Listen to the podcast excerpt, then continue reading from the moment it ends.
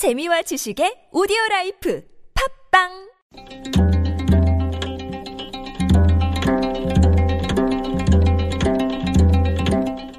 한문학자 장유승의 길에서 만난 고전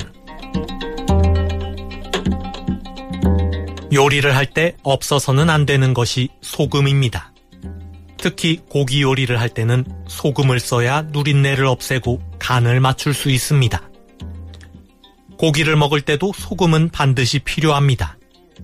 소금이 없으면 아무리 맛있는 고기라도 몇 점 먹지 못하고 질리게 됩니다.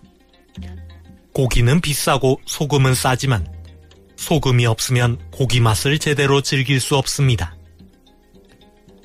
중국 고전 회남자에 이런 말이 있습니다.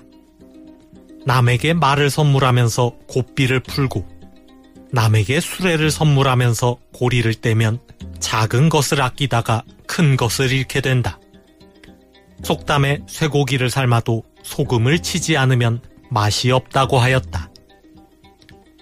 회남자 설사눈 편에 나오는 말입니다.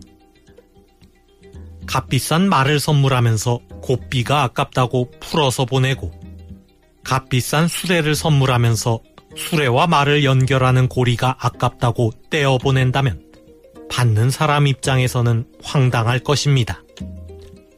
말고삐와 수레고리가 비싼 것은 아니지만 없어서는 안 되는 것이기 때문입니다. 더구나 보낸 사람이 아까워서 떼어 보냈다는 사실을 알게 되면 받은 사람은 기분이 좋지 않을 것입니다. 이렇게 되면 기껏 값비싼 말과 수레를 선물로 보낸 효과는 없어집니다. 마치 쇠고기를 먹으면서 소금이 아깝다고 치지 않는 것과 다름이 없습니다. 쇠고기를 삶아도 소금을 치지 않으면 맛이 없다.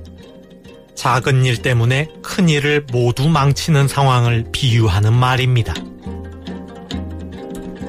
국정농단 의혹 사건 진상규명을 위한 국정조사 청문회가 진행되고 있습니다. 어제는 기업 총수들이 증인으로 출석했지만 모르쇠로 일관하는 바람에 맥 빠진 청문회가 되고 말았습니다.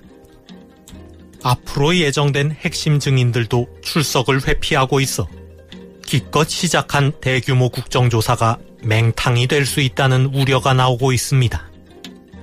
쇠고기를 삶았는데 소금이 없는 형국입니다. 특단의 조치가 필요합니다.